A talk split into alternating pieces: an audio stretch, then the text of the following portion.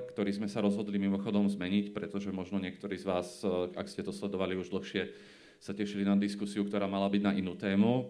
Chceli sme diskutovať o istambulskom dohovore, ale vzhľadom na tú dynamicky sa meniacu situáciu na Slovensku sme sa rozhodli diskusiu zmeniť, názov diskusie zmeniť na správa o stave Slovenska. Vlastne Európska komisia vydala minulý týždeň, ak mám pravdu, alebo ešte minulý... 7. marca. 7. marca vydala správu o Slovensku 2018. A a vzhľadom na to, čo sa na Slovensku deje v posledných dňoch a vrátane dneška, a sme sa rozhodli, že je vhodné, aby sme sa rozprávali o tom, v akom stave vlastne Slovensko ako krajina a ako štát je, a čo na Slovensku funguje a čo na Slovensku nefunguje. A od tejto správy sa, myslíme, dokážeme k tomu veľmi efektívne a konštruktívne dostať.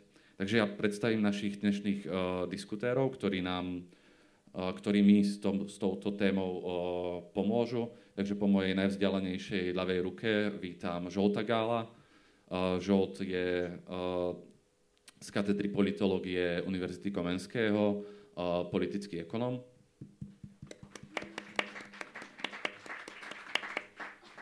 Do stredu sme si usadili dámu, takže vítam ekonomickú radkyňu zastúpenia Európskej komisie na Slovensku Liviu Vašákovú.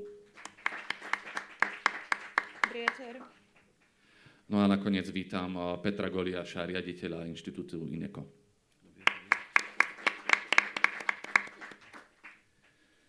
Takže ako som povedal, eh, Európska komisia zverejnila nejakú správu, ktorá sa venuje Slovensku a vlastne pokroku Slovenska plusom, mínusom v, našom napredávaní ako štátu.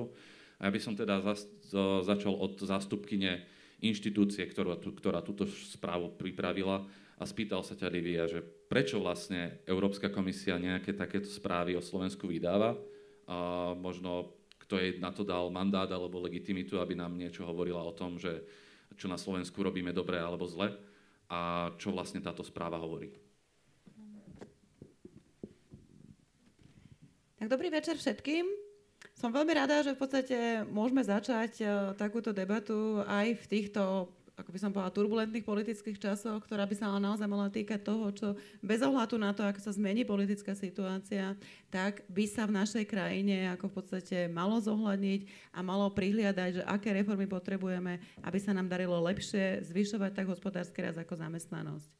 Čo bol taký spúšťací moment, že prečo sa komisia pustila do podrobnejšej analýzy členských krajín?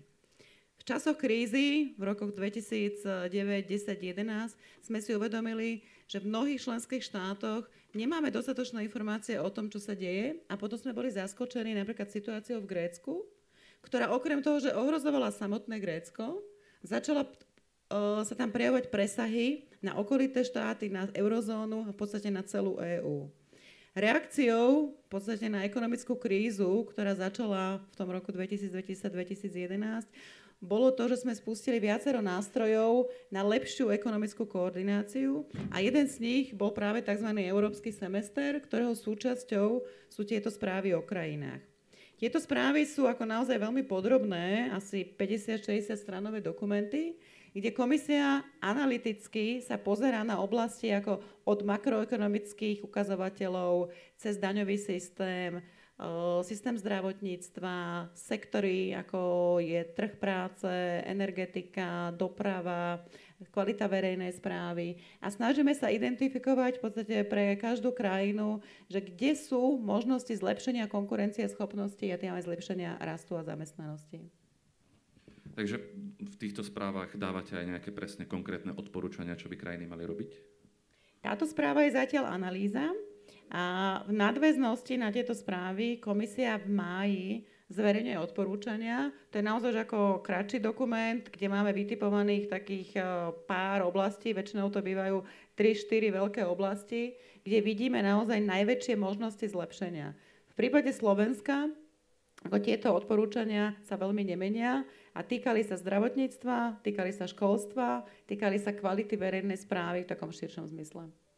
Takže vlastne ešte tohto ročné odporúčania nemáme a možno sa nejakým spôsobom k ním dostaneme aj dneska.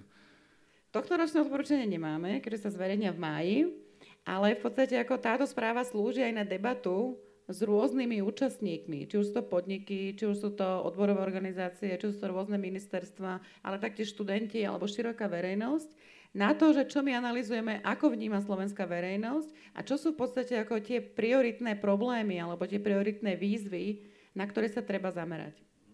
Dobre, ešte si neodpustím kritickú poznámku, keď si aj sama povedala, že tie odporúčania pre Slovensko sa veľmi nemenia, tak ja mám potom na to takú otázku, že na čo tie odporúčania Slovensku dávame a keď ich zrejme ignoruje, alebo zjednodušujem teraz, že Slovensko tieto mm, odporúčania ignoruje? Tak to sú, som povedala, že dve otázky. Jedna je, že teda, že na čo to Slovensko dávame a druhá, do akej miery sa plnia. Začala by sa možno tou druhou, ktorá sa nezdá, ale asi je ľahšia tá odpoveď. Nemyslím si, že ich ignoruje, ale zoberte si napríklad také zdravotníctvo. Zlepšiť situáciu v zdravotníctve za jeden rok si myslím, že je neriešiteľná úloha. To znamená, že to odporúčanie sa reálne ani nedá splniť v takom časovom horizonte v plnom rozsahu. Preto my sa teraz aj pozeráme, do akej miery sa tieto odporúčania plnia vo viacročnom rámci. To znamená, že pozeráme sa od toho roku 2011, ako Slovensko v podstate zlepšovalo situáciu v tých oblastiach, ktoré sme identifikovali. A tam tá situácia už nevyzerá tak zle. Okolo 50% tých odporúčaní znamenalo, že Slovensko v tejto oblasti niečo spravilo.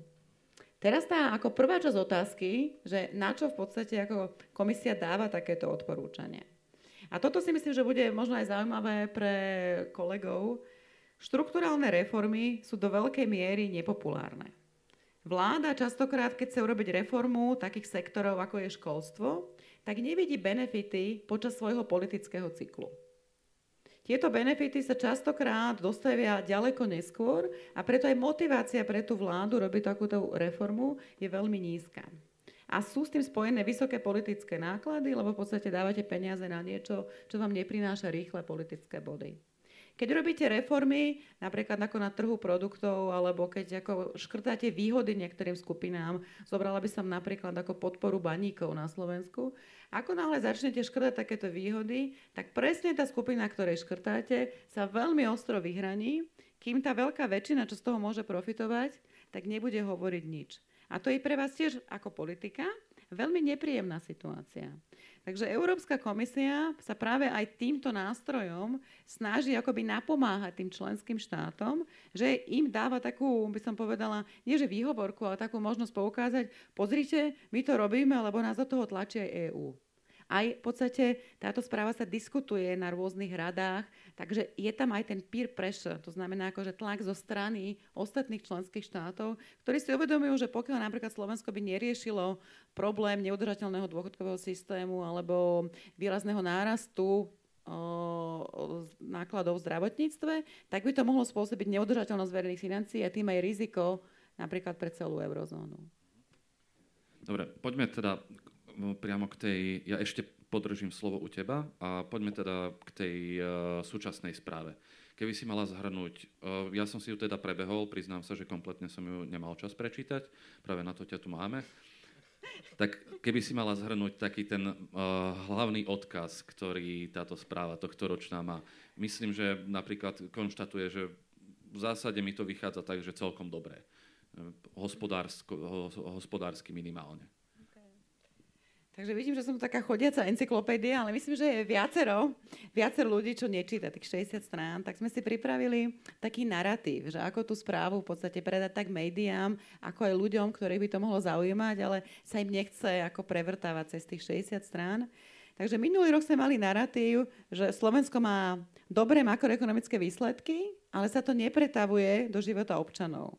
Táto retorika potom, ako sa prevzala, aj by som povedala, že niektorými politickými predstaviteľmi, šuty spravili takú peknú karikatúru, tak si myslím, že sa to v celku ujalo. A poukazuje to na to, že v podstate Slovensko naozaj aj v časoch ako dobrého hospodárskeho rastu okolo nás sa v týchto parametroch e, ako veľmi zlepšovalo. Máme stabilne vysoký hospodársky rast, máme klesajúcu nezamestnanosť, klesá nám taktiež dlh deficit, máme stabilnú infl- a nízku infláciu, takže nám neujeda veľa z toho hospodárskeho rastu. Na druhej strane, keď sa pozrieme na to, čo zaujíma bežného občana, to znamená, že keď ide do nemocnice, akú kvalitu starostlivosti tam dostane, do akých škôl chodia jeho deti, koľko trvá súdny spor, tak tam naopak vidíme, že Slovensko zaostáva voči priemeru EÚ aj voči tým vyspelejším krajinám. Tento rok sme tú retoriku alebo ten narratív rozšírili ešte o to, že v podstate aj v týchto oblastiach, ako vidíme, že tá časť legislatívy nie je až taká problematická. Že máme relatívne dobré zákony, či už v oblasti verejného obstarávania, boja proti korupcii.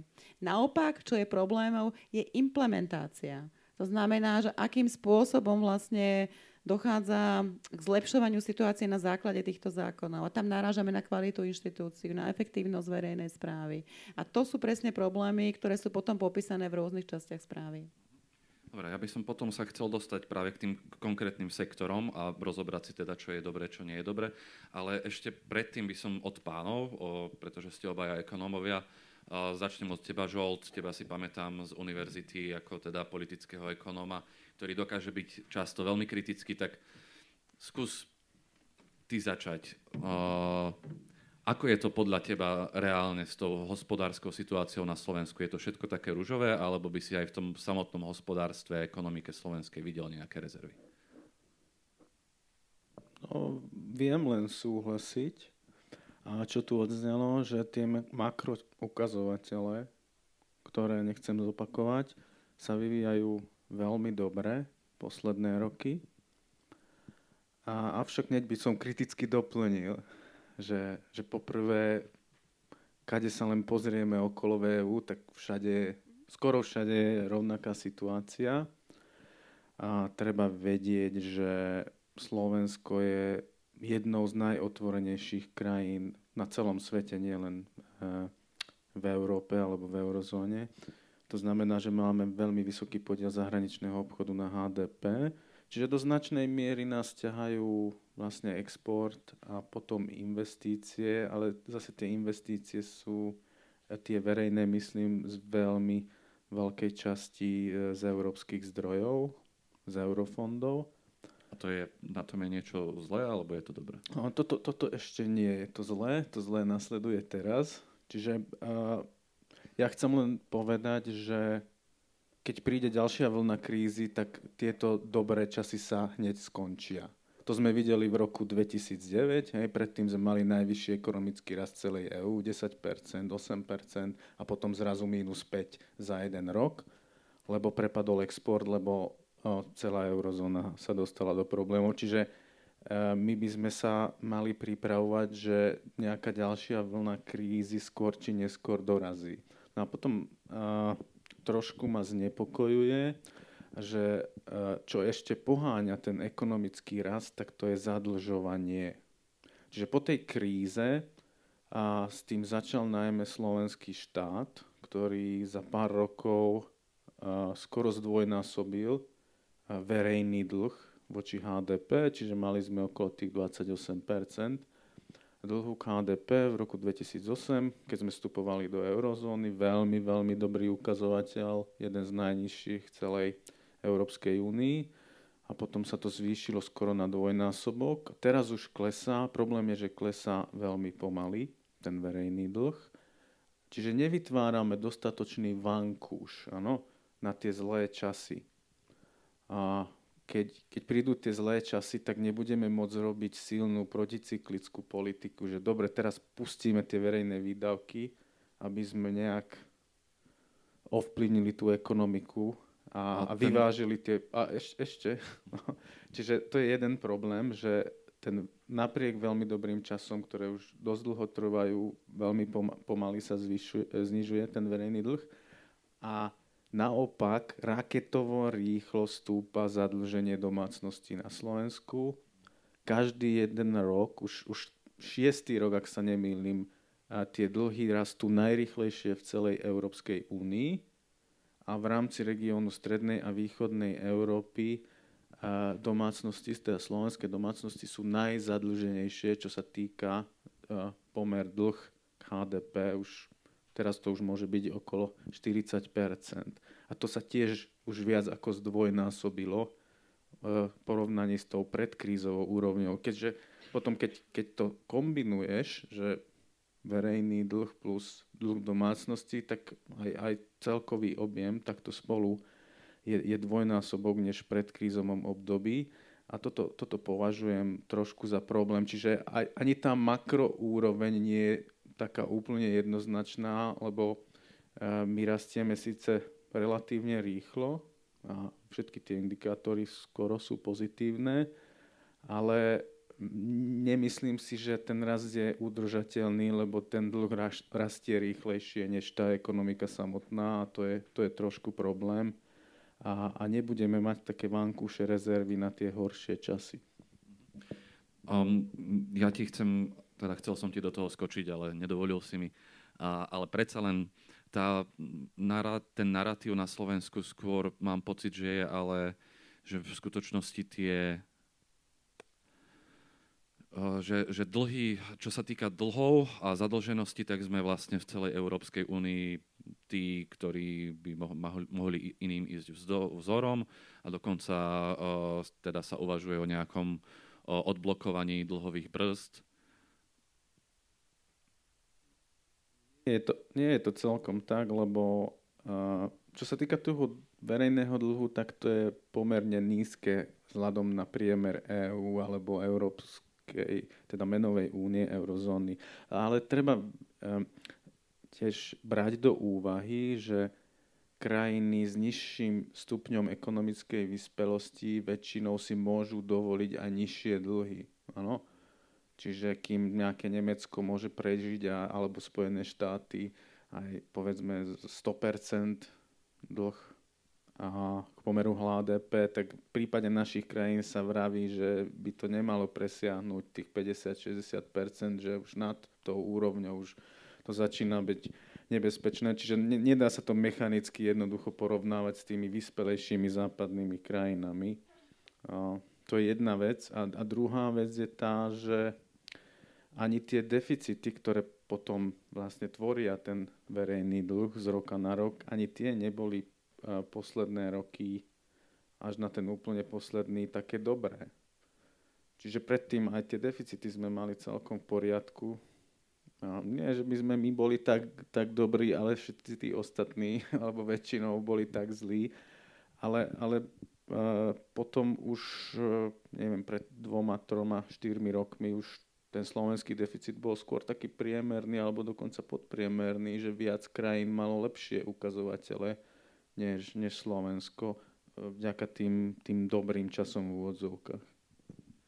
Dobre, Peter, uh, tiež sa venujete v inštitúte uh, tomu, akým spôsobom je spravovaná táto krajina a jej hospodárstvu.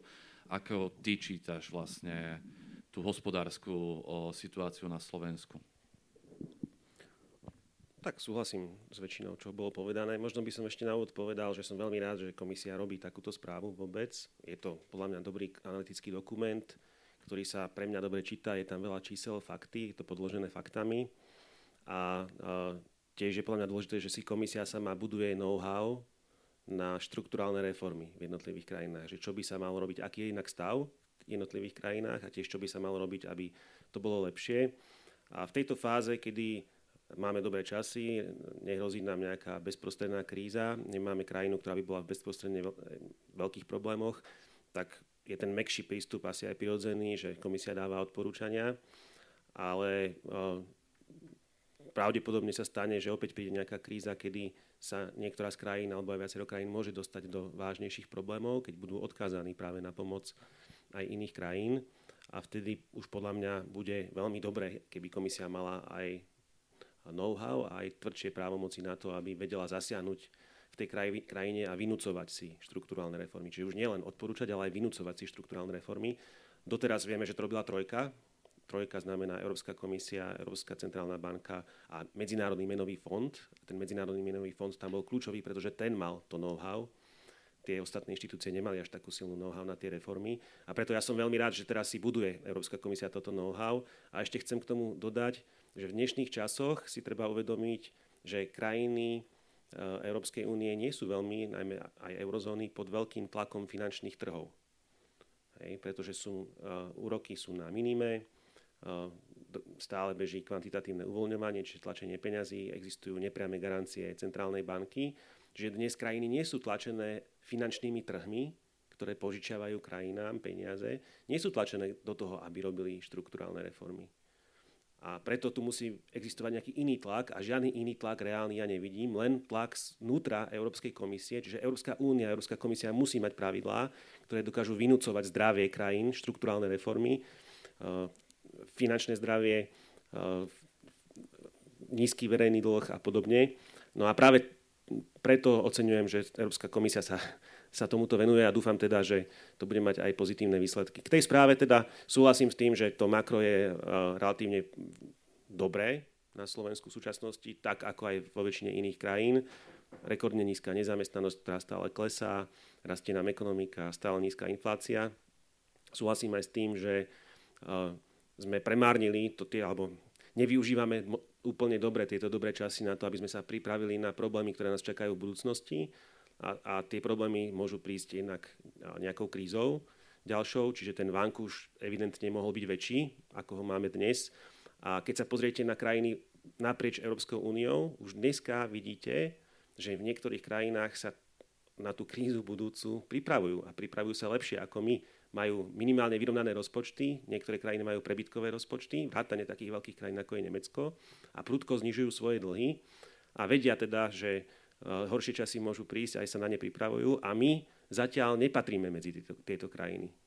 Zatiaľ, ne, dobré je, že nepatríme ani, ani medzi tie južanské krajiny, kde tie deficity sú 3-4% a dlhy sú násobne vyššie, ale, ale, ale, ale nie sme ani medzi tými najlepšími, ktoré, ktoré teda už majú vyrovnané rozpočty, pretože ten vyrovnaný rozpočet, rozpočet stále odkladáme.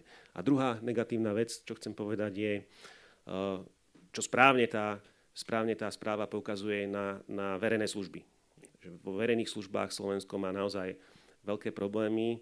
To zaostávanie či už v školstve, zdravotníctve, niektorej verejnej infraštruktúry je dosť veľké a je to tam dobre popísané. Livia, vidím, že chceš reagovať a viac menej musíš, lebo tak Peter hovorí, že tvoje inštitúcii by mali byť pridané podstatné právomoci, tak nech sa páči, máš slovo. No, nemyslia si to všetky členské štáty, že by nám pridali rozpočet a ľudí. Ale to, čo hovoril Peťo, tak uh, si myslím, že do veľkej miery sa deje. Že my okrem tejto správy hodnotíme ešte tzv. makroekonomické nerovnováhy. To je ako asi komplikovaný pojem, ale tak si predstaviť, že Jedna z vecí, čo tam hodnotíme, či napríklad nenastú príliš prudko ceny nehnuteľností, čo by potom mohlo zase spôsobiť, že tu máme nejakú realitnú bublinu, ktorá praskne a ostanú ľudia, ktorí sa boli predražené hypotéky a potom ich nevedia splácať. Alebo sa pozeráme na to, ako sa vyvíjajú platy, ako sa vyvíja produktivita práce. Ak tie platy idú príliš rýchlo, nesúlade s tou produktivitou práce, tak tiež môže vzniknúť v podstate problém s tou konkurencieschopnosťou. Máme ako takýchto indikátorov relatívne veľa a vyhodnocujeme to viac menej pre každú členskú krajinu, aby sme už dopredu videli, že či nedochádza k nejakým potenciálnym problémom a snažíme sa akoby predchádzať tým krízam. Čo sa týka vynúcovania si tých reforiem, tak okrem toho v podstate, že cez tieto správy o krajine vytvárame taký politický tlak aby tie reformy sa dali ľahšie predať v tom členskom štáte. Snažíme sa teraz pridať takúto ďalšiu mrkvičku a to je financovanie. Že členské štáty v podstate majú možnosť z EU peňazí si požiadať o asistenciu, aby sme im zaplatili napríklad expertov, ktorým vypracujú nejakú reformu. Zvažujeme teraz, že od ďalšieho obdobia po roku 2020 by sme, boli nástroj, by sme mali nástroj finančný, cez ktorý by sme mohli financovať tieto štruktúrálne reformy. A to je bola akoby dodatočná motivácia pre tie členské štáty, aby do takýchto možno krátkodobo nepopulárnych reforiem išli. Ešte, ak môžem k tomu, čo bolo povedané na Margo tej uh, hospodárskej situácie, tak v podstate aj v správe máme spomenuté niektoré negatívne body.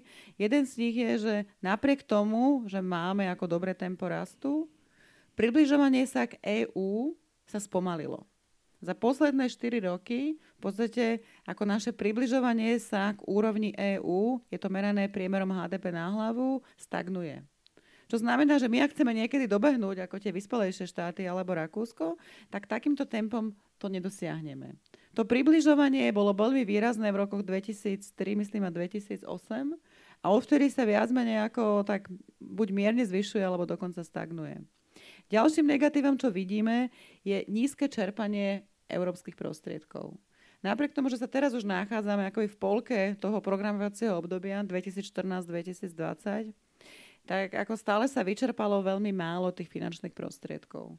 Čo znamená, že to sú peniaze, ktoré tu máme na to, aby sme mohli stavať cesty, aby sme mohli renovovať budovy. Všetko sú to veci, ktoré nám pomôžu nakopnúť tú ekonomiku, ale tým, že tie projekty nie sú hotové, alebo celý ten proces manažmentu je zdlhavý, tak akoby tieto prostriedky zasa budú ako v predchádzajúcom období vyčerpané úplne na konci a možno nie, nie na tie najpotrebnejšie veci, ale na tie veci, čo budeme schopní za taký krátky čas nakontrahovať.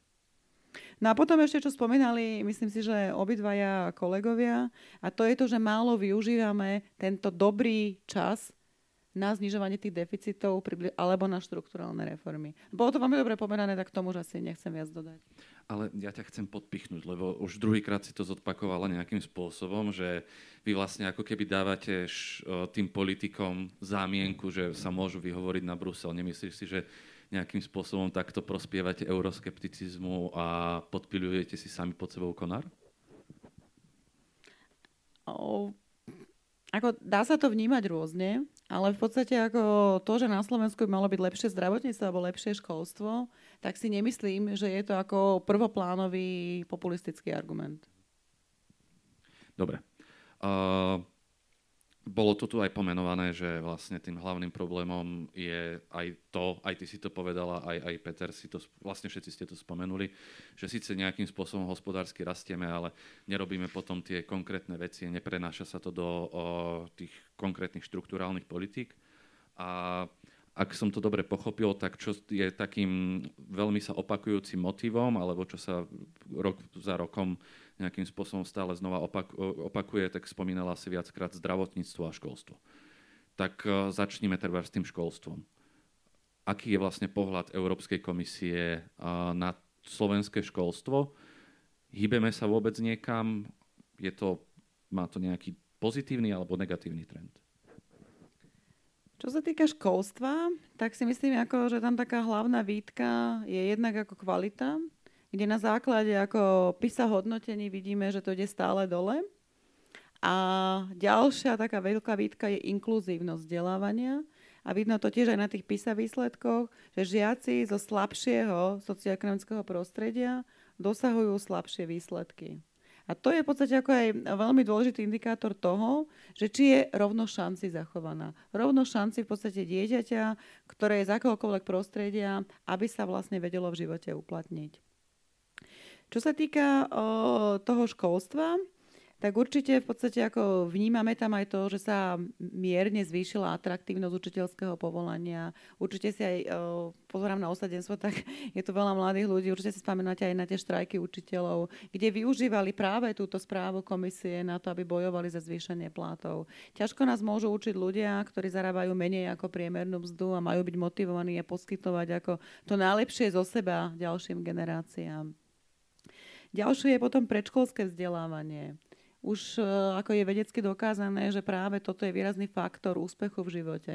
Na Slovensku ako návštevnosť tých predškolských zariadení je nižšia v porovnaní s priemerom EÚ a týka sa to hlavne marginalizovaných komunít, kde veľmi málo detí chodí do škôlok. Potom v podstate, ako čo sa týka inkluzívnosti, aj zahrňanie rómskych detí do špeciálnych škôl im potom v podstate znemožňuje sa integrovať do toho bežného školského procesu a bežného života. Keď sa pozeráme na vysoké školy, tak máme veľký odliv vysokoškolákov v podstate, myslím, že po Luxemburgu je to najväčší odliv vysokoškolákov, čo znamená, že v podstate akoby tá elita národa nám odchádza. Čo za tým treba hľadať? Si myslím, že do veľkej miery kvalitu vysokých škôl, kde je slabá internacionalizácia, kde v podstate ako nie sú dobre nastavené tie systémy aj na spoluprácu, na výskum a vývoj. Takže tam si myslím, ako, že tých nedostatkov je relatívne veľa. Poďme sa teda pobaviť o tom školstve. Peter, ja viem, že ty sa školstvu venuješ a že robíte nejaké analýzy. Ako by si ty teda na toto zareagoval? Poviem najskôr ešte jednu výčitku, ktorá, ktorú Lívia nespomenula. A to je, ale je píše sa o tom aj v správe, a to je previazanosť školstva a trhu práce. A tu napríklad podnikatelia hlásia obrovský problém, jeden z najväčších problémov z ich pohľadu, z pohľadu kvality podnikateľského prostredia, že jednoducho nemajú dostupnú kvalitnú pracovnú silu. A tu napríklad uh, uh, vidíme aj my uh, chybu v tom, že štát robí málo preto, aby školy pripravovali lepších absolventov, ktorí sa lepšie vedia uplatniť na trhu práce. Už len napríklad aj v tom, že štát neponúka informácie o tom, že ako sa uplatňujú absolventi jednotlivých škôl na trhu práce, aké majú mzdy, ako majú mieru nezamestnanosti. A týka sa to stredných odborných škôl, týka sa to aj vysokých škôl. A vy ste tu mladí ľudia, tak neviem, kto z vás, a už, už možno chodíte na vysoké školy, alebo ste už možno aj skončili, ale kto z vás vedel, keď sa hlásil na tú školu, že asi aký plat bude mať po skončení tej školy? A na základe čoho to vedel? Či mal nejaké relevantné informácie? Alebo že akú šancu bude mať nájsť si nejakú prácu? V tom, dajme tomu, že v tom odbore, ktorý vyštudoval. No a tieto informácie dneska nie sú dostupné verejnosti, ale sú dostupné štátnym úradníkom. Štátni úradníci tie informácie majú môžu si ich získať, pretože napríklad údaje o platoch má sociálna poisťovňa, údaje o miere nezamestnanosti majú úrady práce a tieto údaje sa dajú pekne spárovať s, tým, s tou databázou študentov jednotlivých škôl a dá sa to pekne vyhodnocovať, pravidelne zverejňovať, informovať verejnosť tak, aby mali všetci lepšie informácie, aj podnikatelia, aby mali lepšie informácie o tom, že ktoré školy ktoré školy produkujú tých, tých najlepších, najlepšie hodnotených absolventov práve na, na trhu práce, samozrejme rodičia, študenti a tak ďalej. Čiže tu navidíme jednu veľkú, jedno veľké zlyhanie a našim odporúčaním je, aby štát tieto dáta naozaj pekne zverejnil pre každého, aby to nedržali len, len na tých úradoch. No a potom samozrejme problémy sú aj na tých nižších úrovniach. Pravda je, že klesáme v tých rebríčkoch, najmä teda PISA, to sú 15-ročné deti, že klesáme v, v testovaniach, že sa nám uh, trošku roztvára medzera, že tí, ktorí pochádzajú z tých uh, najviac sociálne ohrozených rodín, tak tí dosahujú najviac, najhoršie výsledky a, a ich podiel rastie. Uh, že máme vysokú závislosť medzi tým, že akú, aké vzdelanie majú rodičia, tak také vzdelanie majú aj deti, že ťažko je preklenúť tú bariéru, aby, aby dieťa uh, rodičov s nižším vzdelaním malo potom vyššie vzdelanie. Čiže toto všetko sú problémy. A tiež, tu tiež vidím problém v tom, že e, e, tá údajová základňa o kvalite škôl, o kvalite jednotlivých škôl tiež nie je veľmi veľká. Našťastie sa robia aspoň štandardizované testy, testovanie piatákov, testovanie deviatákov, maturitné skúšky a Ineko je známe tým, že využívame tieto údaje aj údaje o mimoriadných výsledkoch žiakov aj niektoré ďalšie údaje na to, že zostavujeme nejaké, nejaké ratingy škôl a tieto zverejňujeme. Ale dá sa tu urobiť oveľa viac. Dá sa sledovať vzdelávacia cesta žiakov, ako idú z jednej školy na, na ďalšiu školu, zo základnej na strednú, potom na vysokú a podľa toho sa dá robiť rôzne hodnotenie. A tieto, tieto dáta tiež zatiaľ nie sú úplne dostupné tak, ako by sme si to želali. Čiže to je tiež problém. Potom samozrejme problém inklúzie, to je úplne osobitný a predškolská výchova, vzdelávanie opäť detí zo sociálne znevýhodneného prostredia. OK, uh, toto sú problémy, ale aké sú riešenia? Keď napríklad hovoríš o tom, že zamestnávateľia nevedia nájsť uh, zamestnancov takých, akých potrebujú, tak uh, súhlasíš tým pádom s tým, čo vláda, ktorá už je teraz v demisii, uh, posledné dva roky hlásala, že napríklad uh, treba obmedziť počty gymnázií a viacej ísť do uh, nejakých technickejších odborov? Nesúhlasím a a presný opak je pravdou vo vyspelom svete, že tam práve, že podiel tých žiakov so všeobecným vzdelaním rastie a je výrazne vyšší ako u nás a to odborné vzdelávanie je trošku, alebo podiel žiakov v odbornom vzdelávaní je, je podstatne nižší ako u nás, čiže u nás to máme, máme presne naopak.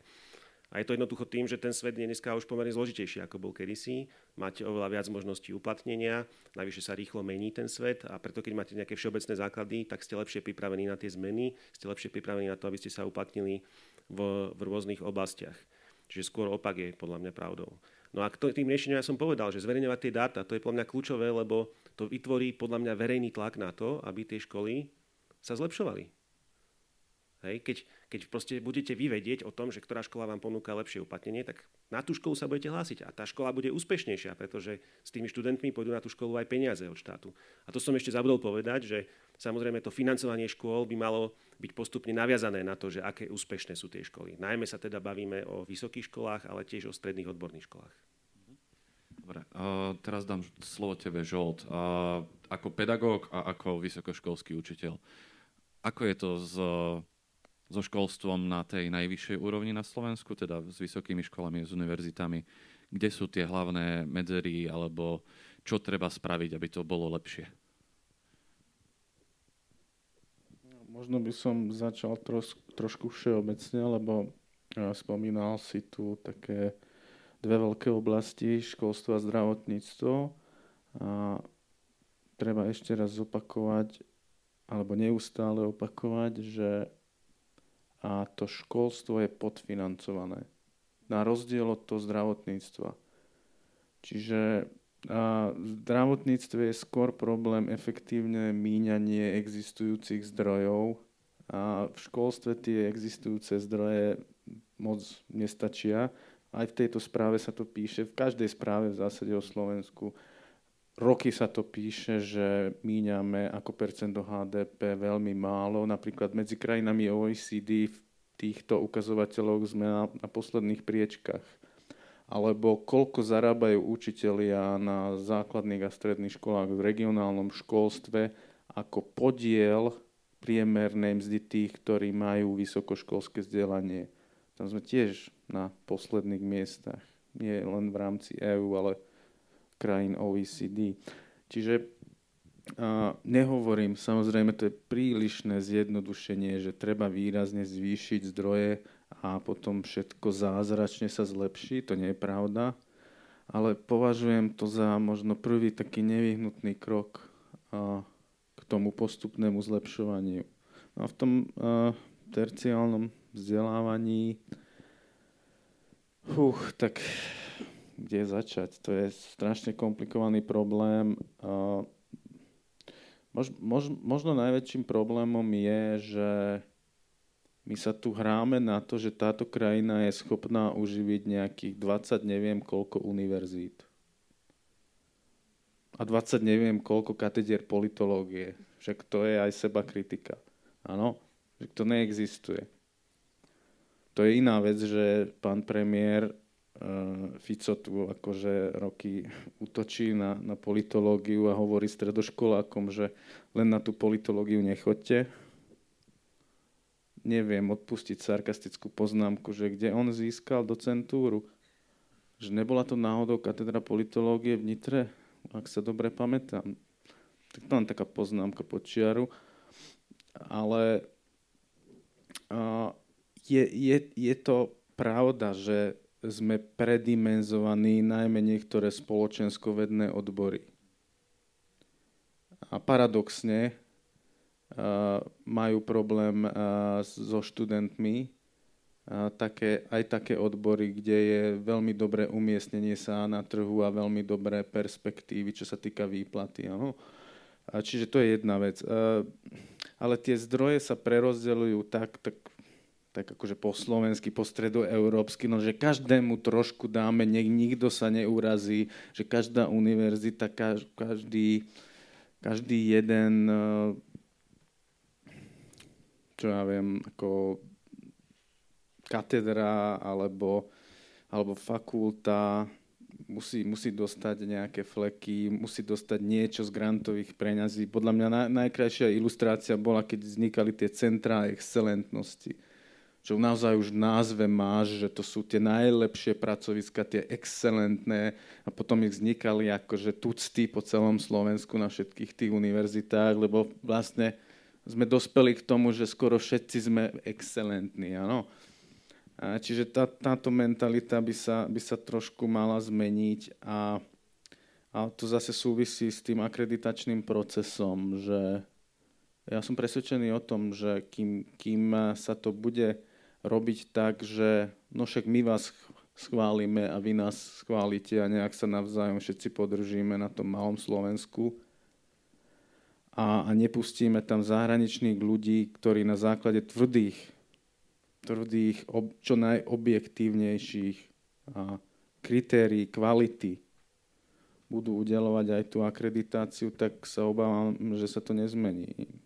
Ja by som si vedel predstaviť také komisie, že väčšinu ľudí tam tvoria zahraniční ľudia a iba taká poznámka, že Česká republika neznamená zahraničie v tomto, lebo to stále by sa dalo uhrať samozrejme potom, lebo tam všetci majú vzťahy nejaké. Čiže, čiže uh, nehrajme sa na to, že, že máme na strašne veľa excelentných e, univerzít, skúsme selektovať a sústreďovať tie zdroje, akože jednak zvýšiť zdroje, ale snažiť sa sústrediť e, na tie kvalitnejšie pracoviská a snažiť sa presadiť e, nejaké štandardy pri tej akreditácii a pri, možno aj pri financovaní. A problém je, že by to bolelo väčšiemu počtu ľudí v tom systéme, než by sa to páčilo. Ano? Čiže obávam sa, že by boli v menšine tí, ktorí by sa takémuto vývoju tešili. Čiže tie šance nie sú moc vysoké. Dobre, hovoril si teda, že školstve je hlavným problémom alebo nejakým leitmotívom podfinancovanie, ale na, zároveň hovoríš teda, že v zdravotníctve takáto situácia nie je. Tak moja logická automatická otázka, a nie len na teba, ale vlastne by som ju položil vám všetkým trom, že ako je to teda s tým zdravotníctvom, ak teda v ňom je dostatok peňazí, prečo je v takom stave, v akom je, pretože všetci vieme, že je v otrasnom stave na Slovensku. Uh, je to jeden z takých najpálčivejších problémov slovenskej spoločnosti, by som si dovolil tvrdiť. A rovno by som to aj previazal s takým motivom, ktorý už aj v slajdo sa začína objavovať, že ak sa teda tie peniaze strácajú, tak strácajú sa aj kvôli korupcii do nejakej miere? Áno, zdravotníctvo je veľmi dobrý príklad na tú korupciu. Veľmi zjednodušene v zdravotníctve stále je socializmus. Čiže máme všetky veľké fakultné a univerzitné nemocnice v štátnom vlastníctve, ktoré každý rok vyobia tak 100 miliónov eur nových dlhov. Idú sa piatýkrát odlžovať v tomto roku a 600 miliónov eur. To je jeden problém. A druhý problém je, že na trhu zdravotného poistenia nemáme žiadnu konkurenciu skoro, čiže máme tam štátnu všeobecnú zdravotnú poisťovňu, ktorá kontroluje 60% trhu a dve menšie. Čiže chýba tam reálna súťaž medzi zdravotnými poisťovňami, chýbajú tvrdé rozpočtové obmedzenia v tých štátnych nemocniciach, ktoré sa dookola furt zadlžujú a potom sú vždycky odlžení a vždycky sa hovorí, že už naposledy, ale ja som to už 4 krát počul, že naposledy sa odlžujú, teraz už piatýkrát idú, akože ich naposledy odlžovať. Čiže a to by potrebovalo nejaké základné štruktúrálne reformy, ale no však povedzme to priamo, ako ja si to neviem predstaviť bez uh, privatizácie tých nemocníc. A ja si to neviem predstaviť bez toho, že štátna zdravotná poisťovňa sa rozdelí na 5-6 menších a tiež sa privatizuje. A ja si to neviem predstaviť, ten systém, ani bez, bez tých zajacových 20 korunáčok.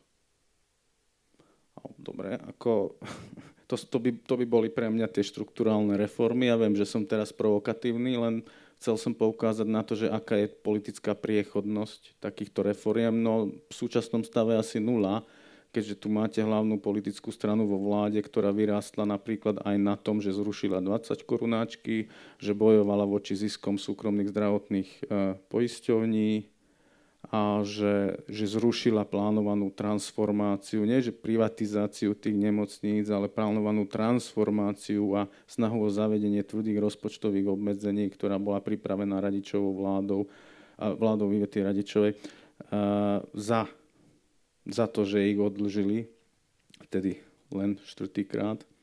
A čiže tu, tu vidím ten, ten hlavný problém lebo, lebo tieto, ako to sú systémové zlé motivácie, ktoré vedú aj k tej korupcii, aj k tomu plitvaniu. No? No, čiže keď ste šéfom nejakej štátnej nemocnice, byť piešťanský škandál CT, CT škandály, ale proste to, tie piešťany boli takým, že všade sa nakupovalo v tých štátnych nemocniciach tie CT úplne rovnako ako v tých piešťanoch. No, povedzme si to rovna, rovno. No a ako to vyzerá, však e, štátny podnik, potom riaditeľa dosadí väčšinou nejaká politická nominácia, nejaká strana, ktorá je pri vláde, a potom a dozornej rade tiež tam sedia zaujímaví ľudia. No a oni čo budú robiť? Ako, keď, keď už štyrikrát boli odlžení, tak najhlúpejší bude ten hráč, kto sa nezadlží aj piatýkrát. Lebo, lebo vie, že zase ich budú musieť zachrániť jednak chce vyhovovať tým, ktorí ho tam nanominovali a potom často aj prstom ukážu, že no tak od toho budeš kupovať CT, od toho budeš objednávať lieky, tam sa objedná od toho stravovanie, tá, tá SBS bude strážiť tú nemocnicu, keď budete rekonštruovať, tak si vyberte tohto a tak ďalej. Až po možno, ja neviem, parkovisko, kde tam bude prevádzkovať, keď sa platí. A to je jedna vec. Druhá vec je samozrejme zamestnanci nemocnice tiež sa tešia, keď sa tam modernizuje, keď sú vyššie výplaty a tak ďalej. Čiže v zásade nikto z tých zainteresovaných tam, tam nemá záujem znižovať alebo brzdiť nárast tých výdavkov a, a preto sa furt nabalujú tie dlhy. A nejak zázračne v tých nemocniciach regionálnych, ktoré prešli do súkromného vlastníctva alebo tie župy ich prenajali, tak tam už roky, rokúce žiadne dlhy sa nejak zázračne netvoria. Hej? A nehovorím, že to je len dôsledkom, je to trošku komplikovanejšie, ale podľa mňa hlavnou príčinou je práve tento systém. A obávam sa, že bez transformácie alebo privatizácie tých nemocníc sa nikam, nikam nepohneme a potom sa obávam, že není politická vôľa a ani nevidím, že kedy v budúcnosti vznikne takáto silná politická vôľa presadiť takéto kroky. OK. Uh, dokončíme rýchlo toto kolečko o tom zdravotníctve. Tak uh, Žolt vraví, nie je politická vôľa. Ty si vravela, že vy nejakým spôsobom sa snažíte tie vlády motivovať, aby teda aj tú politickú vôľu našli, alebo keď tak nejakým spôsobom sa cez dostali, tak teda čo vy konkrétne navrhujete? My v podstate ako v tej správe nemáme ako až také konkrétne návrhy, skôr tam analýzujeme, aký je ten stav. že aj v predošlých že... rokoch ste niečo navrhovali. Ale čo napríklad si myslím, že sa podarilo a čo v podstate aj vďaka peniazom, lebo vidím, že tu sú ako otázky hlavne na tú efektívnosť využitia eurofondov, tak napríklad ako podporili sme vznik e, analytickej jednotky na ministerstve zdravotníctva, ktorá presadila to, že v podstate zdravotnícky materiál sa teraz referencuje Nekupuje sa od boka do boka, ale v podstate porovnávajú sa ponuky.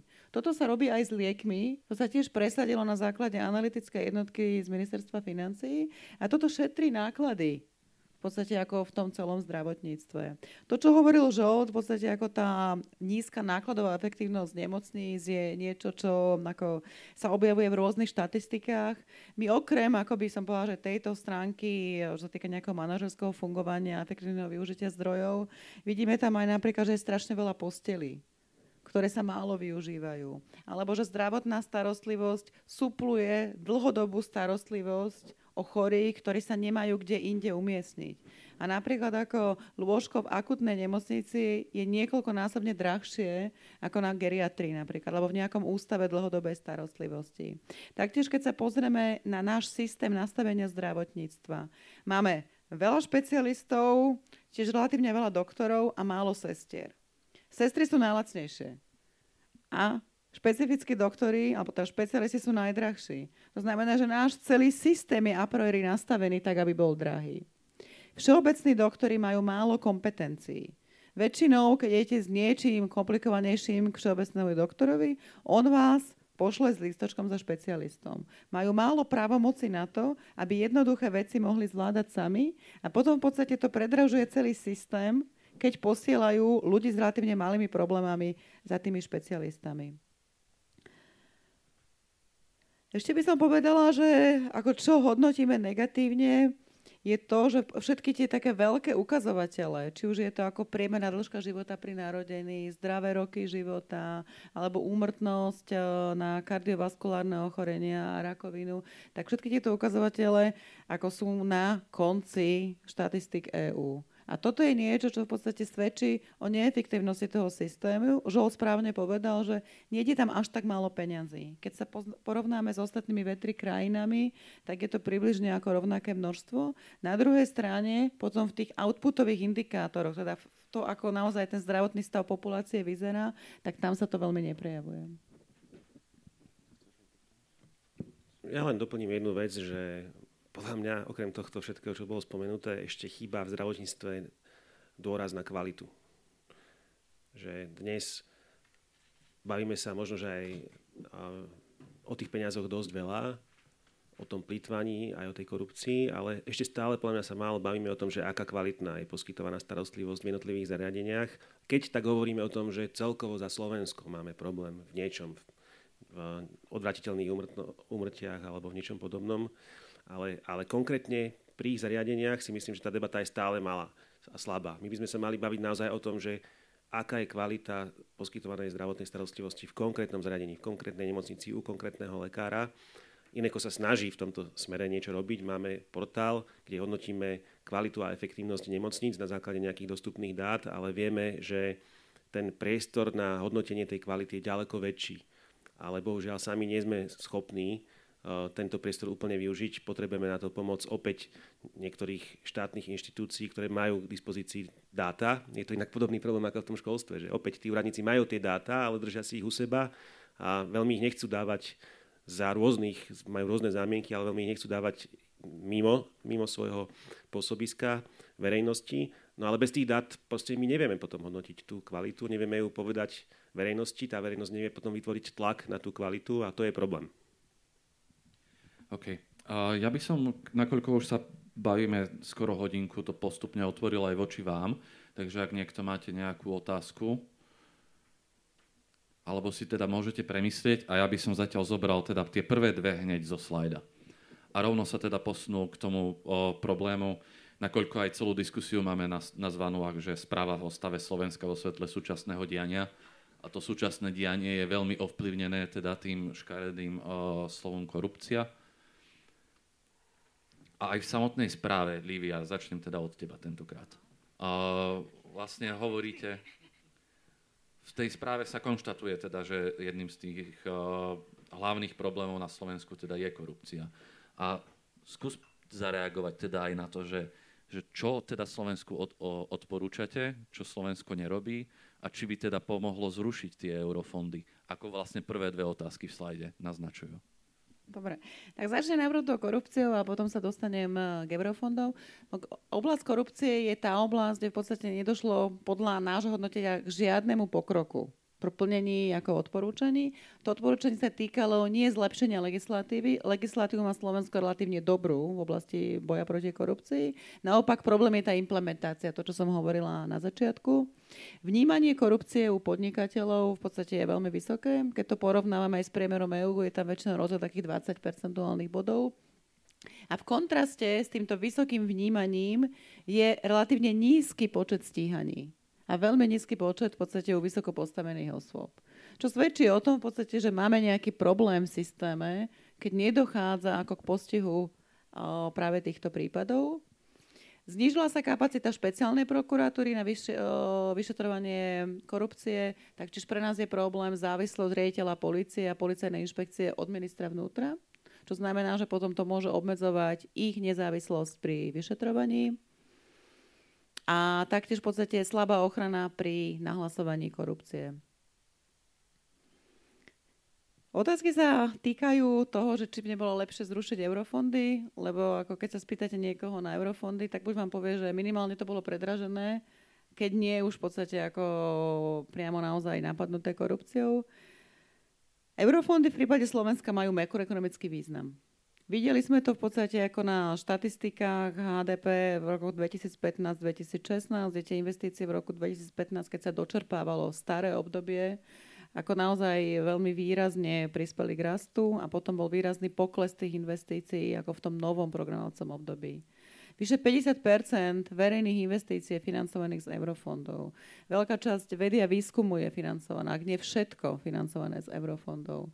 O, veľká časť cestnej siete, budovanie infraštruktúry, v podstate ako investície do zateplovania škôl, veľká časť ako kanalizačných projektov. To všetko, ako si myslím, že sú naozaj veci, kde eurofondy pomáhajú prekonať akoby ten deficit, čo máme voči krajinám, e, voči vyspelým, krajinám EÚ. A na to tie eurofondy v podstate boli aj myslené, aby sa zvyšovala kohézia, teda v podstate ako približovanie úrovne voči tým západným krajinám. Dobre, no, sorry, ale Eurofondy teda sú super eh, dôležité na Slovensku, ale ako hovorí teda druhá otázka, Európska únia nám nejaké dá, ale my si ich potom aj tak rozkradneme. A je tam priamo, myslím, že na teba je to výborná otázka. Vie Európska komisia, nevidím na to teraz, zatlačiť na Slovenskú republiku? Vie niečo konkrétne Európska komisia spraviť? No, my v podstate ako aj tie veci robíme, to znamená, ako náhle je tam podozrenie, tak vieme zastaviť čerpanie určitých operačných programov. To sa stalo v prípade tých operačných, e, tých víziev z operačného programu Veda, výskum, inovácie. Toto je taká, ako by som povedala, že veľmi jasná páka. Ďalšiu vec, čo využívame, a to je napríklad tlak na to, aby menej peňazí išlo cez granty, teda v podstate akože peniaze, ktoré sa len niekomu dajú, ale viac išlo na projekty financované cez banky, cez zvýhodnené úvery, cez garancie, kde potom banky si postrážia v podstate, akým spôsobom sa pridelujú tieto peniaze. No, voči tomuto bol veľký odpor členských štátov, ešte by som vysvetlila, že tie eurofondy, tam je tzv. zdieľaný manažment, že Európska komisia nastavuje ciele a potom v podstate ako celý ten proces rozdeľovania, vypisovania vízie, uzatvárania zmluv sa deje na národnej úrovni a my potom prichádzame v tej poslednej fáze, ako sú audity. Takže naša akože taká najväčšia páka je to, že to nepreplatíme ale snažíme sa hlavne teraz na tie fondy, ktoré budú k dispozícii po roku 2020, to nastaviť aj takým spôsobom, aby to bola väčšia motivácia efektívnejšie využívať tie eurofondy. OK. Uh, Peter, čo hovoria teda dáta, čo sa týka korupcie na Slovensku, nie len v eurofondoch? No tak podnikatelia napríklad v hodnotení Svetového ekonomického fóra označujú korupciu ako najväčšiu bariéru podnikania.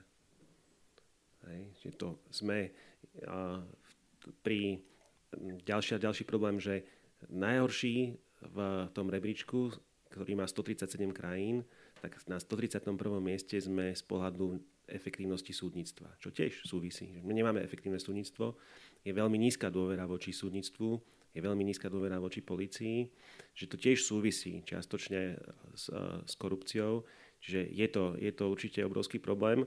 A ja by som chcel povedať, že to je ekonomický problém, lebo korupcia je vlastne forma zneužívania moci. A zneužívanie moci, keď sa verejné peniaze používajú na nejaký účel neefektívne, tak má to ekonomické dôsledky, pretože jednak to kazí morálku ľudí, kriví to podnikateľské prostredie, čiže súťaž, kriví to férovú súťaž a navyše zostáva menej peňazí na niečo iné, čo by ste mohli použiť. Poviem príklad, my v INEKu monitorujeme výstavbu diálnic na Slovensku a prišli sme na to, že máme pri výstavbe diálnic kartel medzi súkromnými firmami, ktoré sa dohadujú medzi sebou, do ktorých tendrov pôjdu a aké ponuky tam predložia. A teda nie je tam, nie tam súťaž a častokrát je to, ten kartel je ako keby nepriamo umožnený obstarávateľom, čiže za účasti, za účasti obstarávateľov a dochádza tu k plýtvaniu rádovo v desiatkách až stovkách miliónov eur, čo sú obrovské peniaze a keď si predstavíte, že tieto peniaze mohli byť využité nejak inak, či už v školstve, na platy mladých učiteľov, či už v zdravotníctve na niečo, alebo na, na opravy, údržby ciest prvej triedy, tých, tých uh, uh, chy- oblastí, kde chýbajú peniaze, je strašne veľa. Ďalšia vec, eh, bavil som sa s kolegami zo eh, neziskovky Slovensko Digital, s ktorými tiež spolupracujem a oni mi hovoria, že v IT sektore je to to isté. Že aj tam je kartel, že sú dohodnuté firmy, ktoré eh, sú tiež dohodnuté s obstarávateľom a tiež tam dochádza k obrovskému plitvaniu. No tak to, to je obrovský problém pre Slovensko, ktorý má ekonomické dôsledky a chcel by som povedať, že ekonomia skúma aj dlhodobý vplyv tohto zneužívania moci na štáty a jednoznačným výstupom je, že tam, kde dochádza k zneužívaniu moci, tam, kde je vyššia korupcia, tak tie krajiny sú dlhodobo chudobnejšie. Tie krajiny, tie krajiny kde sa darí odstrániť tú korupciu a kde a, vlastne existujú inštitúcie, ktoré kontrolujú mocných, aby nezneužívali svoju moc, tak tie krajiny sú dlhodobo ekonomicky úspešnejšie.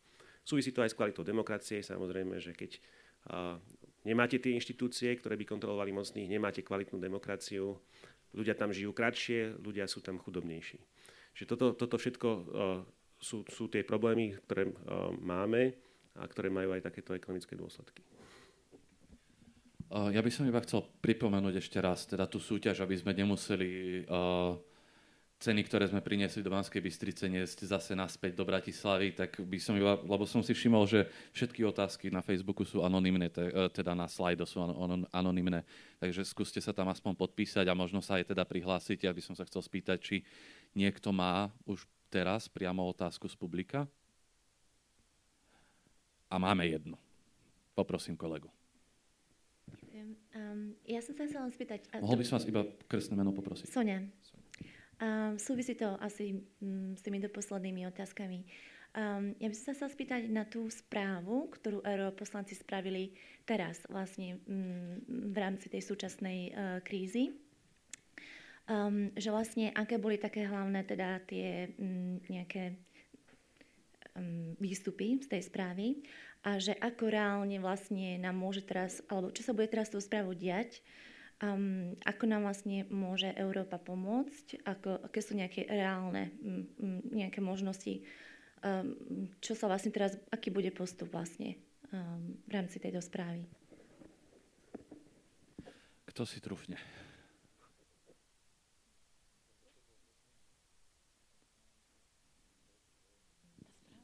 Tá správa bola zverejnená, ja sa pravdu povedať priznám, že ja som úplne nečítala, ale v podstate ako boli tam vyjadrené obavy o to, že či to bude naozaj ako objektívnym spôsobom na Slovensku vyšetrené.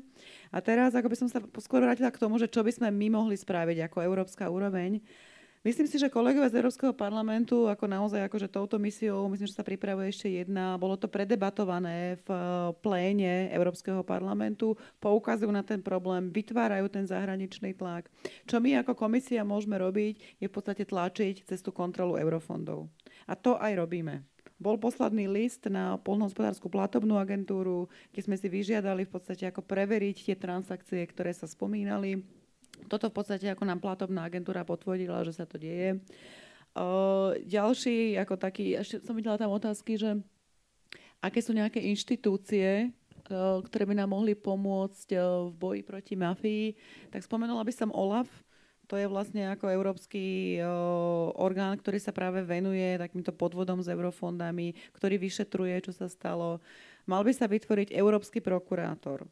To by znamenalo, že keby sme mali teraz v podstate už ako plne funkčný ten úrad Európskeho prokurátora, tak práve ako tieto podvody, ktoré sa týkajú európskych prostriedkov, by mohli byť riešené ako mimo slovenského systému cez toho Európskeho prokurátora. Máme tu potom Europol na spoluprácu policie. Takže všetko sú to, akoby som povedala, že také nástroje, cez ktoré my vieme zasiahnuť, ale je to vec, si myslím, že ktorá do veľkej miery sa bude týkať ako Slovenska samotného a mala by prichádzať prichádzať aj z občanskej spoločnosti. Ja som veľmi rada, že tá odozva prichádza. Keď už sme teda pri tej mafii už je zvýraznená, tak teda poďme priamo k tomu. Žold, ja dám teraz slovo tebe. A Livia to aj v predošlom vstupe naznačila, že je vidieť, že tá korupcia naozaj na Slovensku nie je iba taká nejaká rozptýlená, ale je to súčasťou nejakého systémového zlyhania.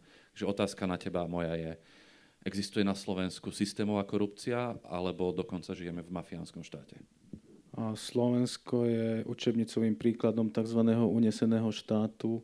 To znamená, že tu nie je náhodná korupcia sem a tam, ale systémová korupcia na všetkých úrovniach, od tých miestnych a okresných vertikálne hore až na úrad vlády.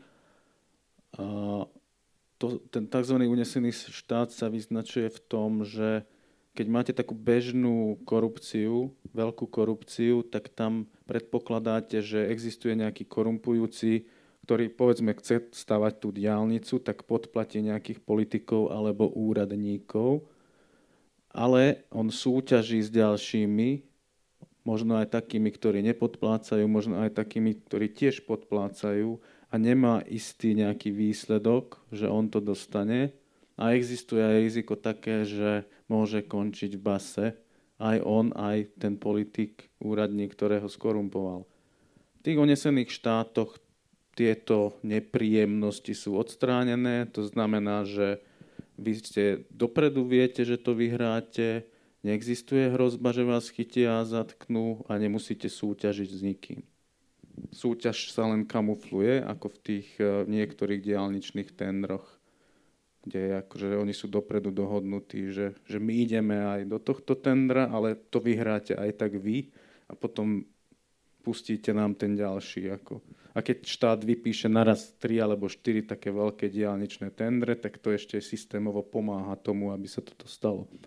Čiže obávam, že, že toto je akože veľmi hlboký problém. Nie je to len náš problém, ako napríklad v Maďarsku to tiež je vo veľkej miere, ešte väčšej miere by som povedal. A čo je ale špecifické u nás, dovolte mi jeden jediný príklad, to je môj obľúbený. Rumunsko má protikoročnú prokuratúru tzv. DNA, na čele je Laura Kodruta Kvešiová. Do konca roka 2017 obžalovali znamená, obžalovali znamená, že je tam úspešnosť nad 90%. Tí, ktorí sú daní na súd, tak 90% z nich odsúdia. Čiže do konca minulého roka obžalovali jedného bývalého premiéra, dvoch vicepremiérov, 11 bývalých ministrov, 39 bývalých poslancov parlamentu, stopky primátorov, ďalších úradníkov. Na Slovensku máme úrad špeciálnej prokuratúry, vedie Dušan Kováčik za 8 rokov v období 2009 až 16 osobne dozoroval 61 veľkých korupčných kaos, čo si sám vypýtal, aby to dozoroval. Vrátane Gorila, Bašternák, hlas podobný Ficovi. Nepodal ani jednu obžalovu, teda úspešnosť je 0%. Alebo možno 100%, akože uhol pohľadu. Ne? Takže to je ďalší špecifikom tzv.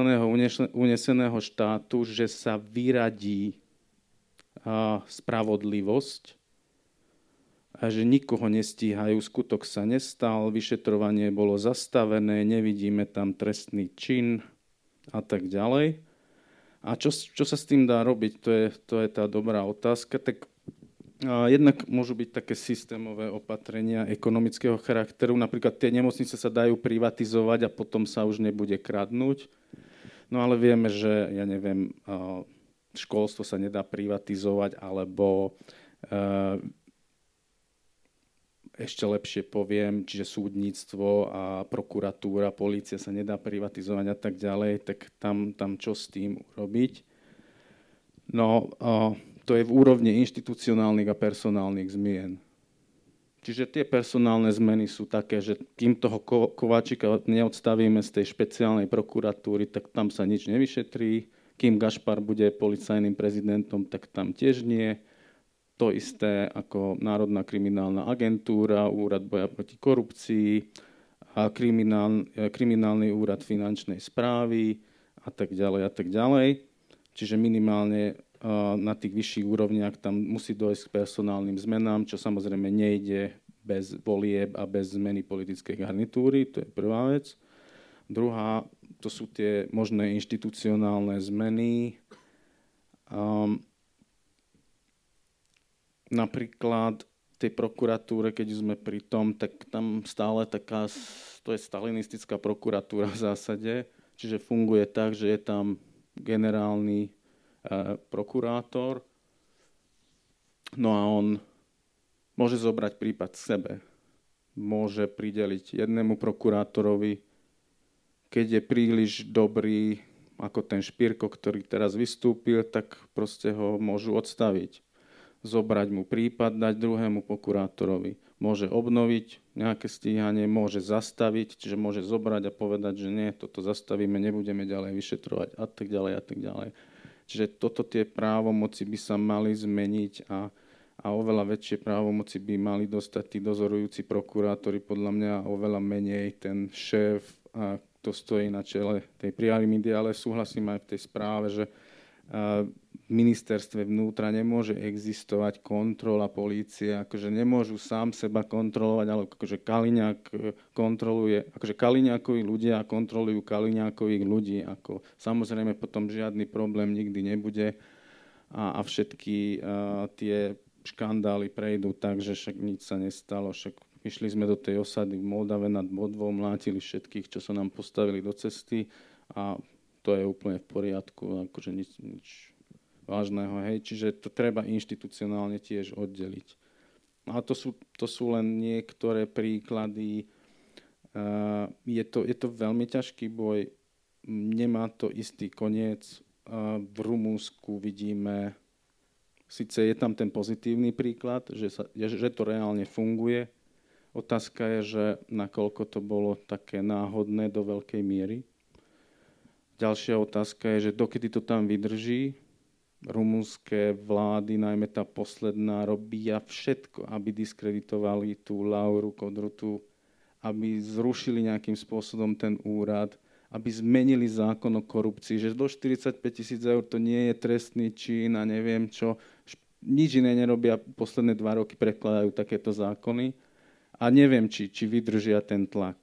Akože pred dvoma rokmi už tam pozvali nejakú bezpečnostnú agentúru ex-agentov Mossadu z izraelskej tajnej služby, že nájdete na ňu nejaké kompromaty, nafotte ho, nakrúte, robte čo chcete, len chceme ju odstaviť, lebo je nebezpečná. He? Zatiaľ statočne bojujú. Na Slovensku je taký problém, že ešte ani nezačali bojovať. No a potom na záver, ehm, to je tiež také ponaučenie z Rumúnska, denníku N bol o tom celkom dobrý článok pred pár dňami, že tam padla tá vláda, ktorá vlastne kvôli, kvôli korupcii v zásade a veľkým protikorupčným demonstráciám, no a potom prišlo k tým voľbám a opäť vyhrala tá strana, ktorá je najskorumpovanejšia a teraz tvorí zase vládu a naozaj majú najviac poslancov alebo bývalých politikov, ktorí boli a sú stíhaní tou agentúrou DNA za korupciu. To je možno taký výkričník alebo otáznik aj, aj pre Slovensko. Okay. Ja by som ešte veľa otázok doplňujúcich k tomu mal, ale chcem dať opäť príležitosť radšej vám, ak sa chce ešte niekto čokoľvek spýtať. Naozaj sa nemusíte hambiť. Pokiaľ nie, ale áno, máme vzadu. Úplne vzadu.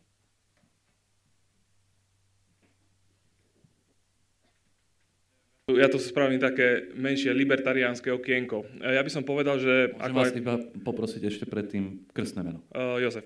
Uh, ja tu súhlasím viac menej, čo povedal tu pán ekonom Gál uh, s viacerými vecami, že podľa mňa už tu uh, aj vďaka tým protestom už nevidíme ani na tú korupciu, vidíme, ako bol založený tento štát jednoznačne či bol založený dobre ústavne, či bol dobre uh, založený po uh, strane judikatúry a podobne.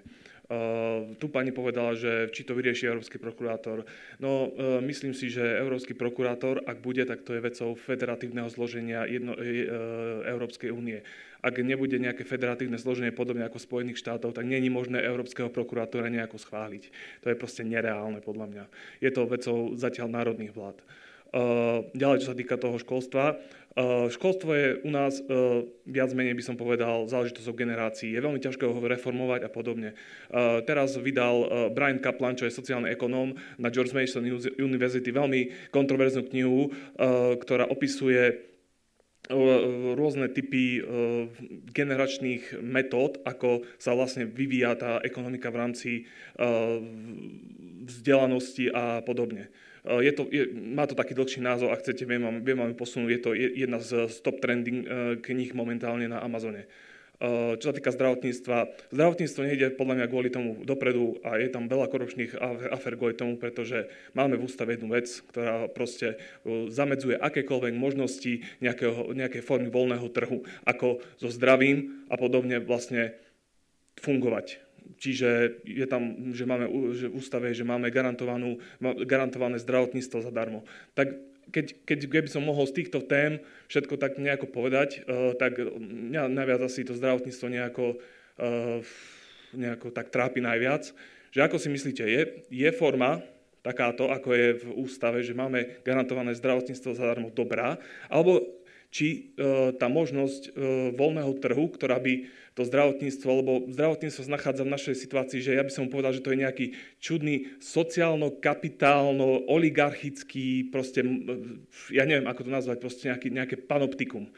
Je možné nejako ho reformovať po tej vlne voľného trhu. To by bolo asi všetko. Ďakujem. Môžem ešte, iba, ešte raz to vaše meno, lebo ja som... Jozef. Jozef, dobre. OK, uh, tam bolo viac menej viacej tých otázok, ale tak začneme teda od tej poslednej položenej. Uh, možno páni dostanú priestor a potom teda kritika na toho európskeho prokurátora, tak možno, že či je to teda vôbec reálne a kde sa reálne nachádzame. Ja len k tomu zdravotníctvu. My dlhodobo hovoríme, že ten dopyt po zdraví je viac menej nekonečný. Každý chce byť zdravý a chce čerpať tú zdravotnú starostlivosť.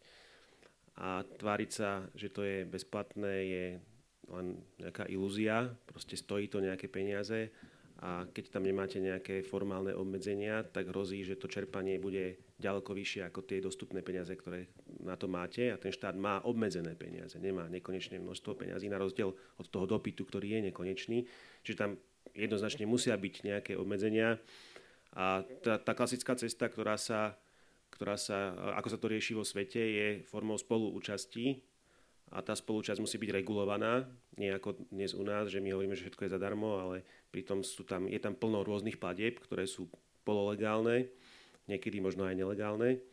No a, a, a potom, keď máte zavedenú takúto spolúčasť, tak uh, v tých štátoch, samozrejme je to citlivá sociálna otázka, tak oni to riešia tak, že robia rôzne úľavy alebo výnimky pre ľudí, ktorí sú, dajme tomu, chudobnejší, sociálne ohrození, starší ľudia a podobne aby, aby to neznamenalo nejaké negatívne sociálne dopady. Ale toto všetko sa dá riešiť, len treba nabrať politickú silu aj odvahu na to, aby sa takéto riešenia presadzovali. A videli sme nielen na Slovensku, ale aj v okolitých štátoch, že tí politici, ktorí sa pokúšali okolo nás v našom regióne zavádzať nejakú spoluúčasť, tak dopadli veľmi zle.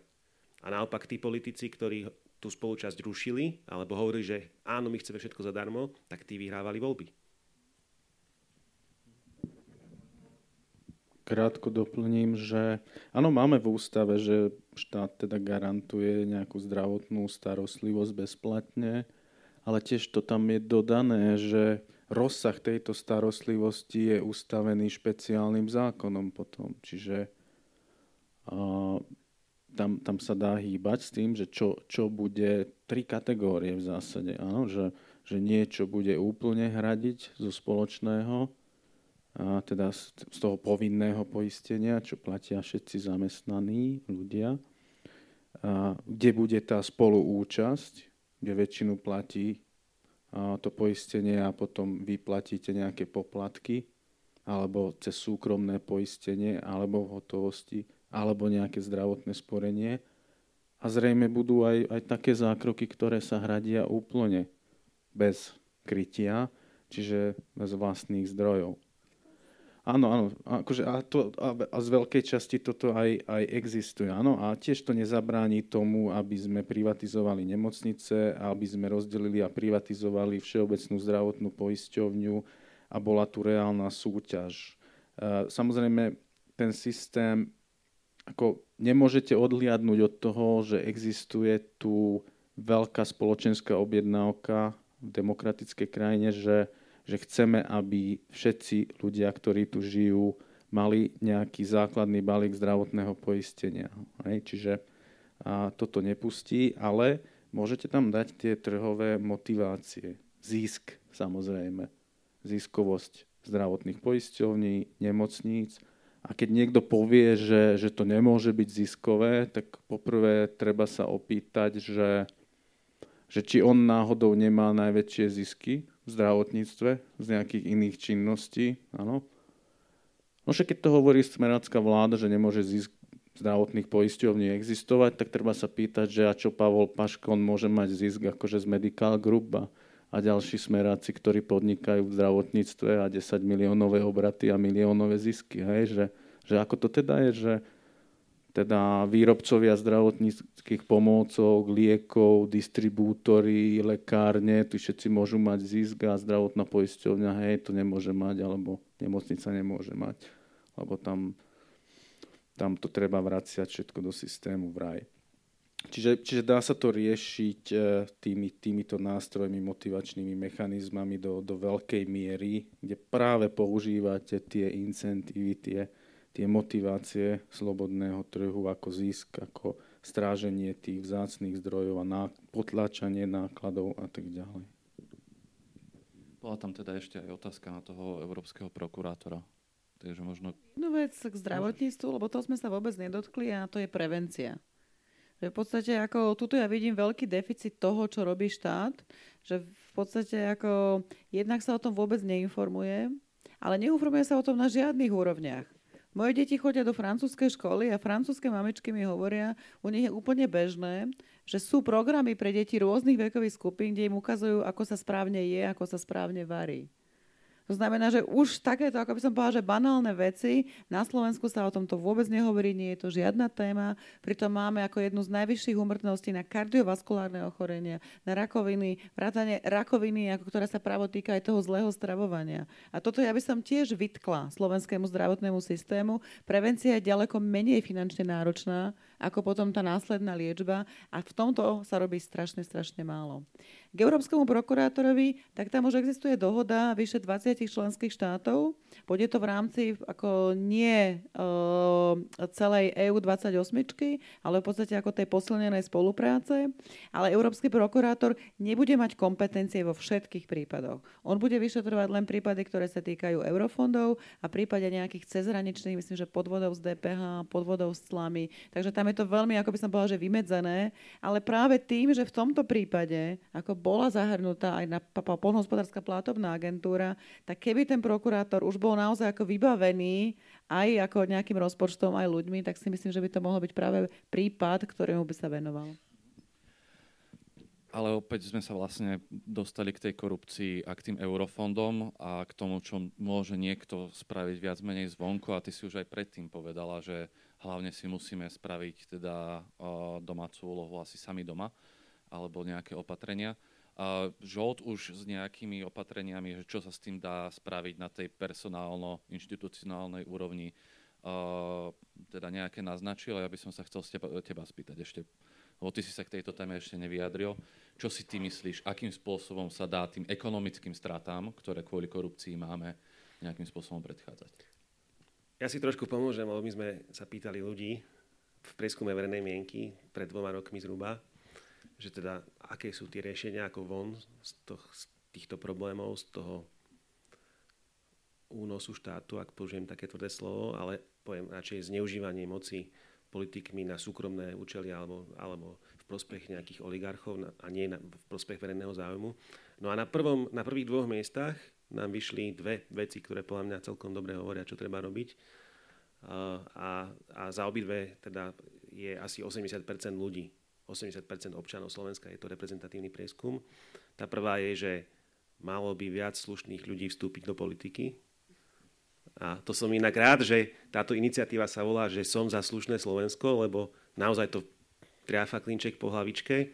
A, a tu chcem povedať uh, to, čo už povedal veľmi na rovinu Fedor Gál a čo s čím ja súhlasím, že nestačí protestovať, ale naozaj treba ísť aj do tej politiky a pretaviť tie hodnoty, tie požiadavky ľudí, ktorí sú teraz v uliciach, do reálnej politiky. Že bez toho, aby sme zmenili politiku, sa tie zmeny neudejú. Hej?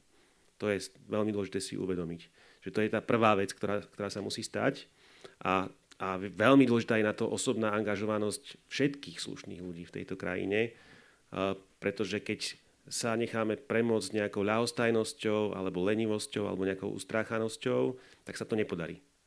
Hej. Tá demokracia sa dá zlepšovať a, a potlačiť, potlačiť tá korupcia sa dá len vtedy, keď všetci tí slušní ľudia sa o to pričinia. Čiže to je jedna, jedno prvé veľké riešenie. A to druhé veľké riešenie na rovnakej úrovni tiež 80% ľudí, tak e, to, to sa volá, že posilniť nezávislosť a odbornosť inštitúcií, teda najmä kontrolných regulačných orgánov, vrátane policie, prokuratúry a súdov. O tom tiež tu bola teraz reč. A to vlastne je skoro to isté, čo si vral ty. Áno, a ja tu chcem len osobitne ešte povedať, mm. protimonopolný úrad a úrad pre verejné obstarávanie, to sú kľúčové inštitúcie, ktoré dneska neplnia tú funkciu svoju tak, ako by mali. Aj vďaka tomu, že ju neplnia, aj vďaka tomu je možné, že existujú kartely na diálničných trhoch, pri výstavbe diálnic, kartely pri IT tendroch.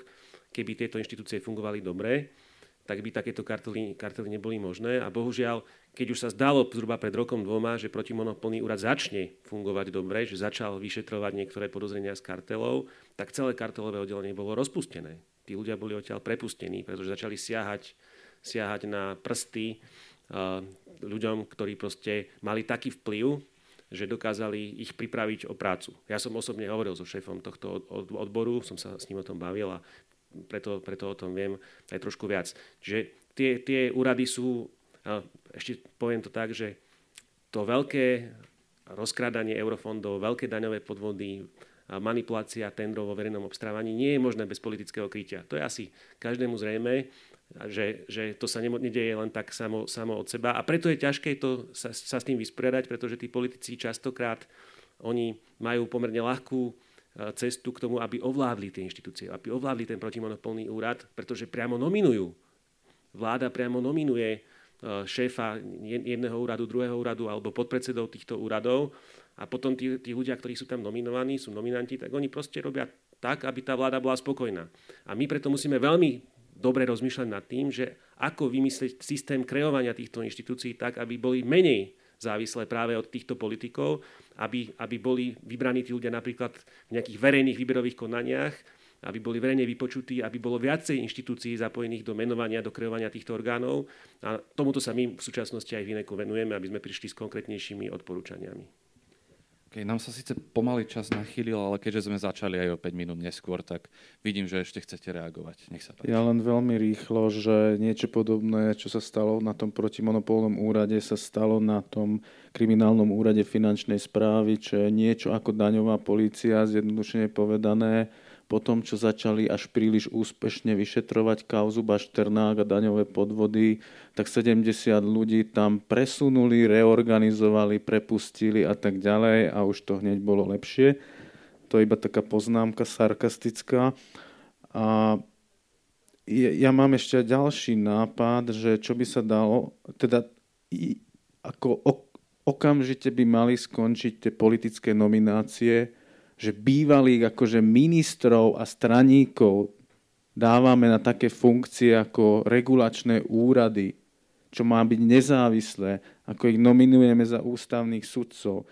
Čiže naozaj treba tam robiť nejaké výberové konania a profesionalita musí zavážiť a nie to, že, že kto ide z akej, akej partie.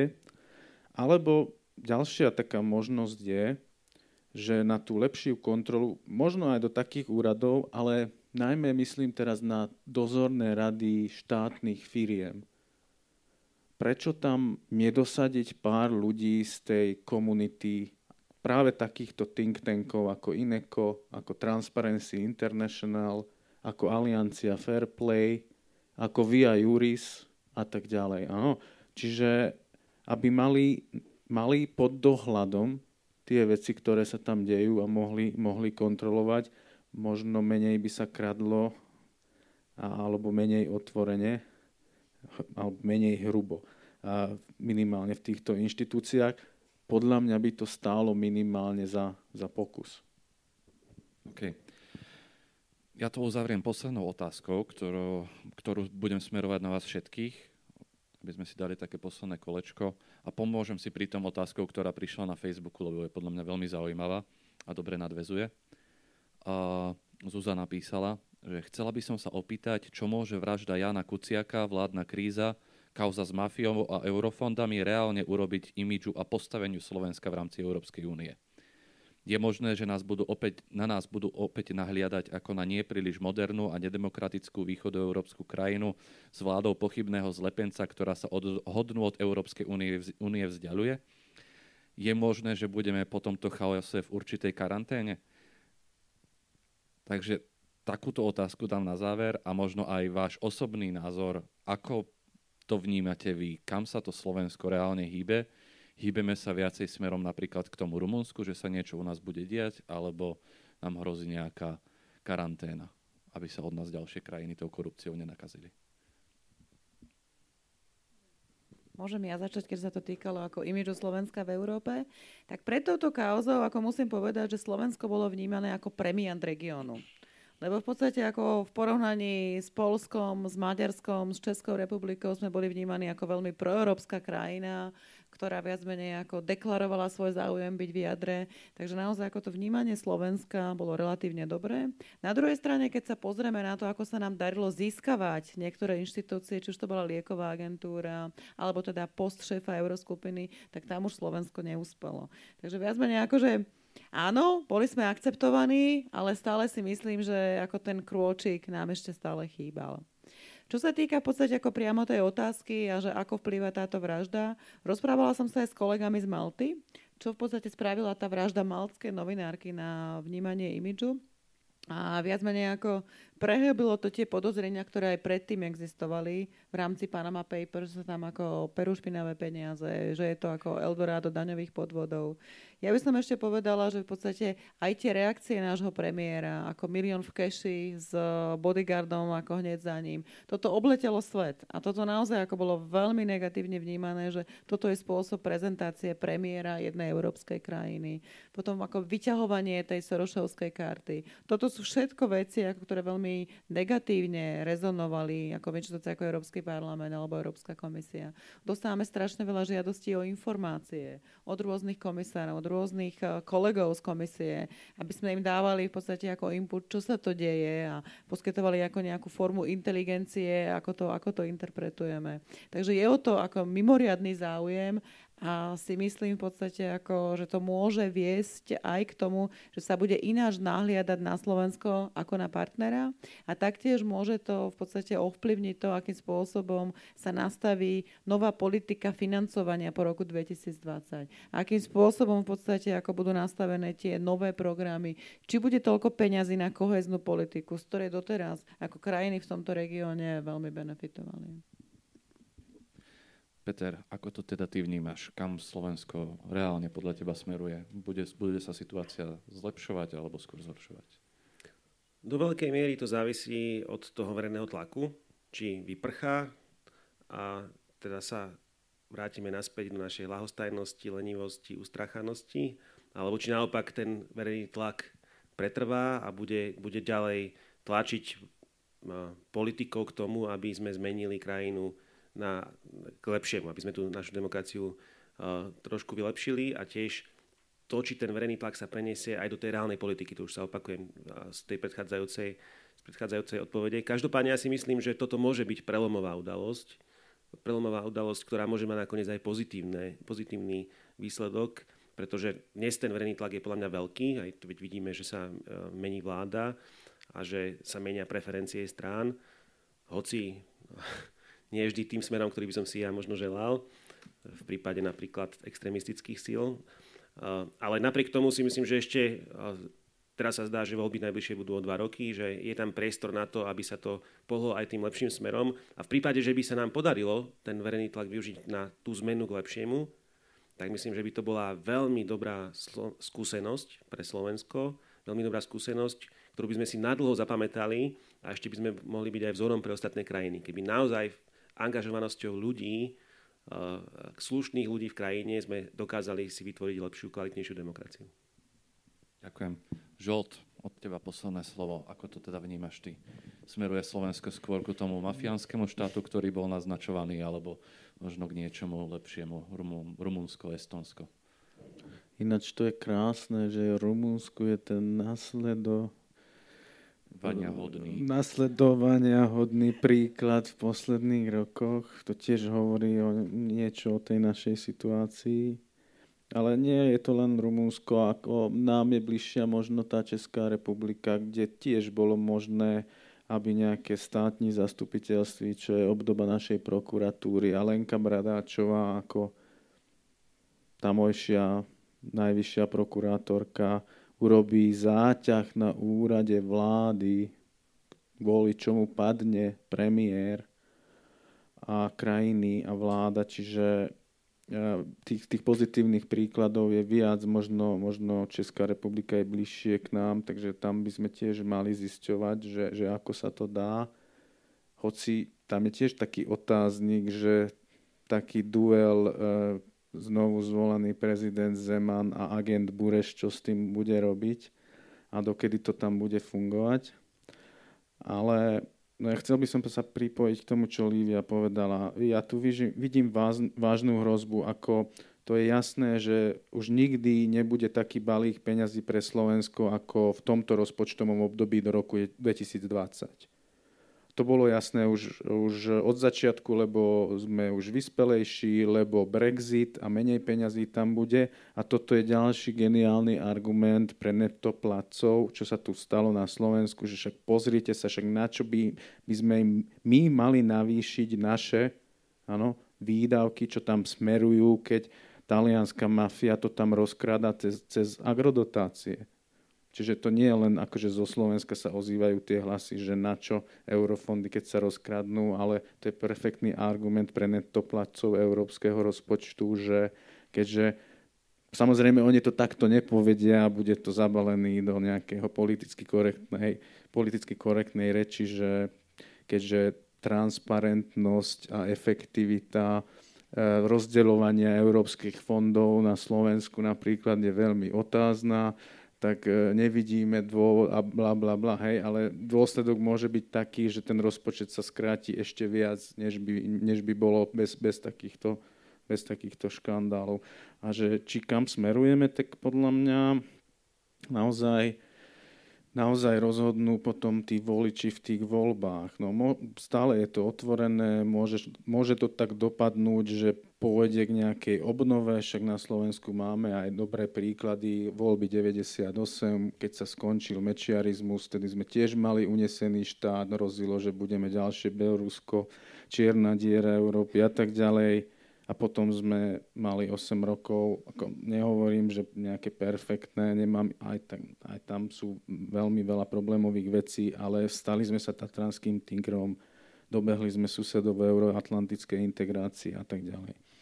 Čiže máme tu aj pozitívnu skúsenosť, ale máme aj tie negatívne, koniec koncov voľby 2012 a u nás, alebo čo sa stalo v Rumunsku, to je také varovanie a naozaj aj tie preferencie o čom hovoril kolega Zineka, tak e, tie najnovšie.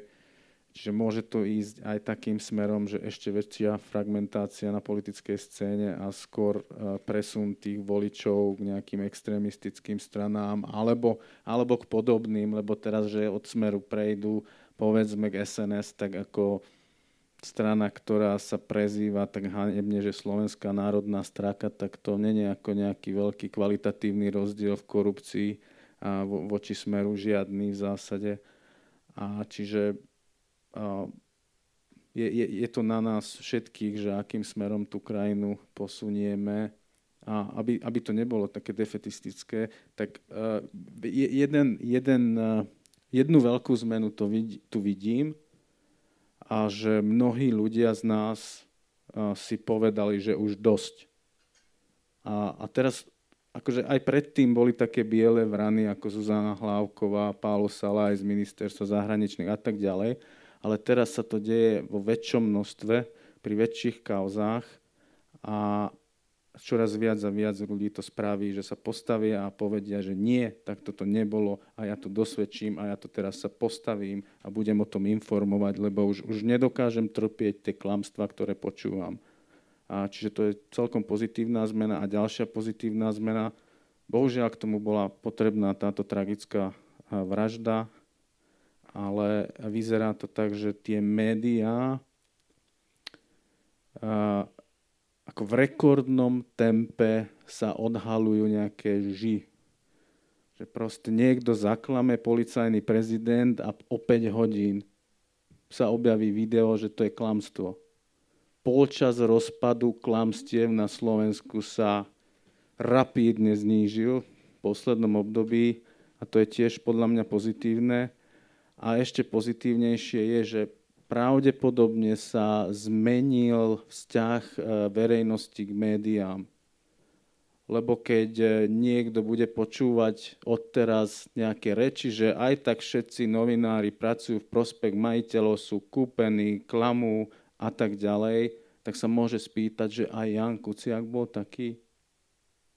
A, a tým pádom to je veľmi, veľmi vážny argument, že že tá investigatívna žurnalistika alebo žurnalistika celkovo a sa môže, ja si myslím, že tešiť oveľa lepšiemu renomé a po, po tejto tragickej vražde. No. Dobre, myslím, že celkom fajn, že sme to teda na relatívne pozitívnu uh, notu ukončili, aj keď nakoniec si to muselo teda pokaziť, ale, ale, ale Ďakujem ti a teda ďakujem aj vám všetkým, že ste prišli a že ste nás sledovali online. Ďakujem zastúpeniu Európskej komisie za to, že tieto o, diskusie organizuje. Ďakujem kolegom a kolegyniam zo Slovenskej spoločnosti pre zahraničnú politiku, partnerom Euroatlantickému centru aj Univerzite Mateja Bela, mediálnym partnerom SME a Euraktiv.sk.